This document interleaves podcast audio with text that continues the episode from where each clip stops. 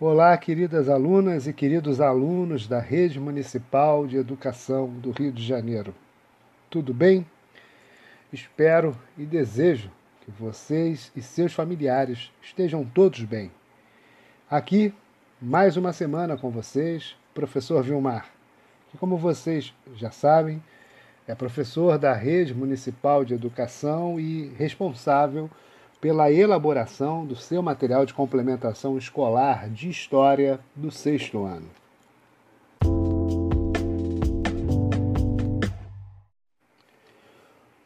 O seu material de complementação escolar dessa semana dá continuidade às audioaulas, ferramenta que tem nos ajudado nas últimas semanas a revisitar os conteúdos tratados no seu material didático carioca do primeiro semestre. Nós, até aqui, nesse percurso, já revisitamos os conceitos de história, memória e de fontes históricas. Falamos também sobre as diferentes noções de tempo, das teorias sobre o surgimento do homem e das explicações do povoamento do continente americano. E na última semana, falamos sobre o processo de sedentarização do homem, do surgimento das práticas agrícolas e pastoris e da criação das primeiras aldeias. Não se esqueça, caso você tenha perdido alguma dessas audioaulas, você pode retornar no material de complementação escolar das semanas anteriores e encontrar esses conteúdos e as atividades que nós propusemos.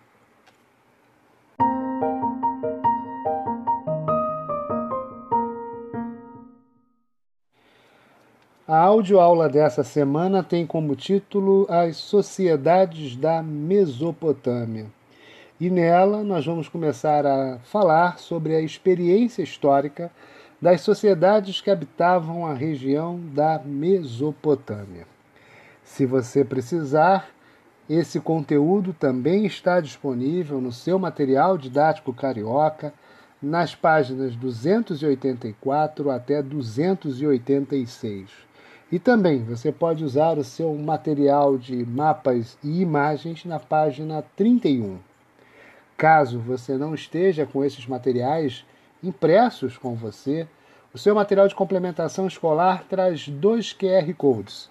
E aí você já sabe qual é a dica: pegar o celular, apontar a câmera do seu celular para esses códigos e fazer o download, baixar tanto o seu material didático carioca do primeiro semestre como também o material de mapas e imagens.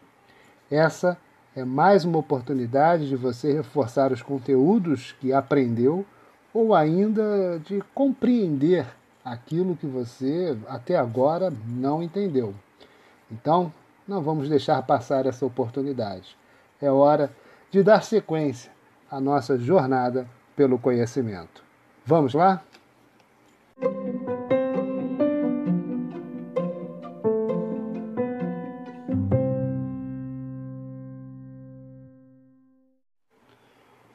Nós falamos em nossa audioaula anterior, depois de um longo processo, alguns povos deixaram de ser nômades e passaram a ser sedentários. Povos que praticavam a agricultura, ou seja, plantavam e cultivavam seus alimentos, e que dominaram as técnicas de pastoreio, isto é, as técnicas de criação de animais. Essas práticas de agricultura e pastoreio tornaram possível a esses povos fixar e permanecer em um mesmo território por longos períodos. Portanto, foi a partir desse processo de sedentarização que surgiram as primeiras aldeias, cidades, reinos e impérios dos quais temos conhecimento. As primeiras cidades se formaram próximas ou ao longo de grandes rios que, com suas épocas de cheias e vazantes, ou seja, as épocas em que as águas do rio sobem ou baixam, foram importantes para que as populações se tornassem sedentárias. Os rios forneciam água para os habitantes da região. Contribuíam também para deixar o solo fértil, deixar o solo próprio para as plantações. Permitiam ainda que a plantação fosse irrigada e, além disso, os rios permitiam a circulação de pessoas e de produtos por meio de canoas, barcos ou jangadas. E nós vamos começar a falar e estudar sobre a região do chamado Crescente Fértil, uma região localizada entre os continentes da África e da Ásia, formada por importantes rios como o Rio Tigre, o Rio Eufrates, o Rio Jordão e o Rio Nilo, que produziam, por meio de suas cheias e vazantes, uma grande extensão de terras férteis. Terras que permitiram o plantio de alimentos, que possibilitaram o desenvolvimento da agricultura e o surgimento de cidades, reinos e impérios. Podemos destacar, logo de início, algumas das sociedades que viveram nessa região, como os povos da Mesopotâmia, os egípcios, os hebreus, fenícios e os persas. Agora, nós vamos estudar com mais detalhes os povos da Mesopotâmia. É sobre eles que nós vamos falar de maneira um pouco mais detalhada nessa nossa audioaula dessa semana. E por isso, eu faço algumas perguntas rápidas para vocês. Não, não precisa copiar a pergunta nem colocar a resposta no caderno. Essas perguntas que eu vou fazer agora são perguntas para vocês guardarem na cabeça enquanto nós vamos conversando sobre a Mesopotâmia. E aí eu faço essas questões a vocês. Vocês sabiam que alguns dos primeiros e mais importantes processos históricos vividos pela humanidade ocorreram na Mesopotâmia? Sabiam que as cidades da região estão entre as mais antigas do mundo? É, isso só já serviria para a gente justificar estudarmos a Mesopotâmia. Mas além disso, a Mesopotâmia nos deixou um verdadeiro tesouro arqueológico muito importante para a história e para a cultura de toda a humanidade. E agora, então, com essas perguntas na cabeça, vamos saber um pouco mais da história dessa região.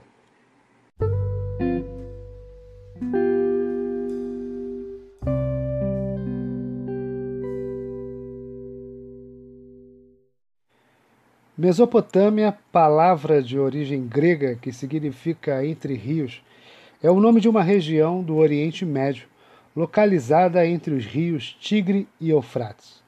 A paisagem do Oriente Médio é formada em grande parte por desertos e montanhas e desde a antiguidade tornavam muito difíceis as condições para cultivo de alimento e a criação de animais. A Mesopotâmia, no entanto, tinha uma característica diferente em certas épocas, em certos períodos do ano, os rios Tigre e Eufrates enchiam e inundavam suas margens. A água das cheias dos rios era canalizada e utilizada para irrigação do solo, tornando-o dessa forma apropriado para o desenvolvimento da agricultura. Aproveitando a fertilidade do solo da Mesopotâmia, vários povos nela se fixaram e no decorrer de milhares de anos desenvolveram importantes civilizações. Sociedades bastante complexas construíram cidades, reinos e impérios, desenvolveram dos primeiros sistemas de escrita e nos deixaram uma importante herança cultural. Entre esses povos estavam os sumérios, os acádios, os amoritas, os assírios e os caldeus. Não se esqueça, caso você queira ou precise, o seu material de mapas e imagens traz na página 31 um mapa da região da Mesopotâmia, para ajudar você, aluno, você, aluna, a visualizar melhor a região sobre a qual nós estamos falando e estudando. Alguns desses povos já viviam ali, outros vieram de lugares distantes, atraídos pela riqueza da terra entre rios. Travaram entre eles muitas guerras pelo domínio da região, ocasionando o sucessivo domínio de um povo sobre outro. Esses povos, apesar de terem línguas e costumes diferentes, exerceram influências culturais uns sobre os outros.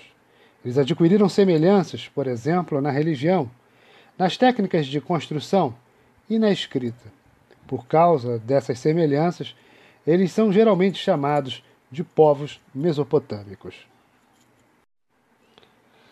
Em geral, entre os povos mesopotâmicos, o poder político era um privilégio dos homens e passava de pai para filho. Quase nunca as mulheres conseguiam chegar ao poder. Além disso, a sociedade mesopotâmica era hierarquizada. No topo dela encontrava-se o rei, que originalmente era líder da comunidade, e seu comandante militar para os casos e ocasiões de guerra. Abaixo do rei viam sacerdotes, nobres e chefes militares. A seguir, comerciantes, escribas e artesãos especializados. Por último, os camponeses e as pessoas escravizadas, prisioneiras de guerra ou pessoas que não conseguiam pagar suas dívidas. No que diz respeito à economia, os povos da Mesopotâmia dedicavam-se à agricultura, à pecuária, ao artesanato e ao comércio. Usando as águas do rio Tigre e Eufrates, cultivavam cereais como a cevada e o trigo, também linho e algodão. Nos espaços entre as plantações, cultivavam legumes e hortaliças, e ao redor das casas costumavam cultivar frutas. Além disso, criavam ovelhas, cabras, porcos e bois, utilizados, por exemplo, para puxar carroças, jumentos para o transporte de carga e carneiros para extração de lã. Os pastores trocavam seus produtos com os agricultores e ambos realizavam trocas com os habitantes das cidades. O comércio interno ligava de maneira muito íntima, muito estreita, o campo à cidade. Nas cidades mesopotâmicas havia um grande número de artesãos especializados, carpinteiros, ferreiros, joalheiros, tecelões. Nas oficinas de palácios e templos mesopotâmicos eram feitos objetos de cerâmica, madeira e metal com acabamento refinado, que continuam impressionando e sendo objetos de admiração até os dias de hoje.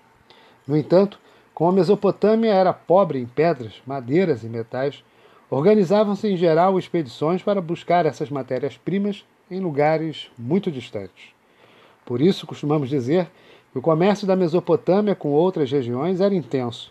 Seus mercadores percorriam por vezes longas distâncias, levando para outras regiões cereais, lã e tecidos, e na volta trazendo diferentes mercadorias. Da Ásia Menor vinha a madeira, do Egito os metais, e da Índia artigos de luxo, como marfim e pérolas. Quase todo o comércio realizado pelos povos mesopotâmicos era a base de troca. Parte da riqueza que circulava na Mesopotâmia era entregue ao rei na forma de impostos e aos sacerdotes na forma de oferendas feitas aos deuses nos templos. A população livre também era convocada a trabalhar em grandes obras como palácios, templos e canais de irrigação. Uma das mais importantes invenções dos povos mesopotâmicos, em específico dos sumérios, foi sem dúvida a invenção da escrita. Hoje, sabemos que outros povos, nessa mesma época, também desenvolveram a tecnologia da escrita, como por exemplo os egípcios e os chineses. No entanto, não deixa de ser um marco na história o desenvolvimento da escrita pelos mesopotâmicos. Os sumérios escreviam em tábuas feitas de argila úmida, que depois eram colocadas ao sol para secar. Para escrever, usavam uma espécie de palito afiado de extremidade triangular, com o qual faziam sinais em formas de cunha. Por isso, esse tipo de escrita recebeu o nome de escrita cuneiforme. Os primeiros registros da escrita cuneiforme são de aproximadamente 3 mil anos antes de Cristo. A escrita cuneiforme era muito utilizada pelos sacerdotes em seus templos, para o registro de suas atividades e para os ensinamentos religiosos. Também era usada no registro de estoque de alimentos, impostos recebidos, normas jurídicas e histórias. Inicialmente, Apenas os sumérios conseguiam decifrar os mais de dois mil sinais que a escrita possuía. Entretanto, com o passar dos anos, a escrita sofreu modificações e com isso começou a ser utilizada por outros povos. Por esse motivo, a escrita cuneiforme registrou várias línguas na Mesopotâmia, não somente dos sumérios, mas também dos acádios, amoritas, caldeus e assírios.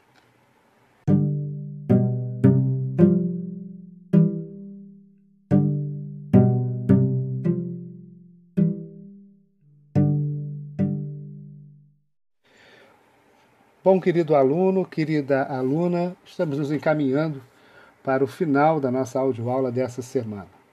Nela nós apresentamos a você, aluno, a você, aluna, um pouco mais sobre a região da Mesopotâmia, região localizada no Oriente Médio, eh, entre os rios Tigre e o rio Eufrates.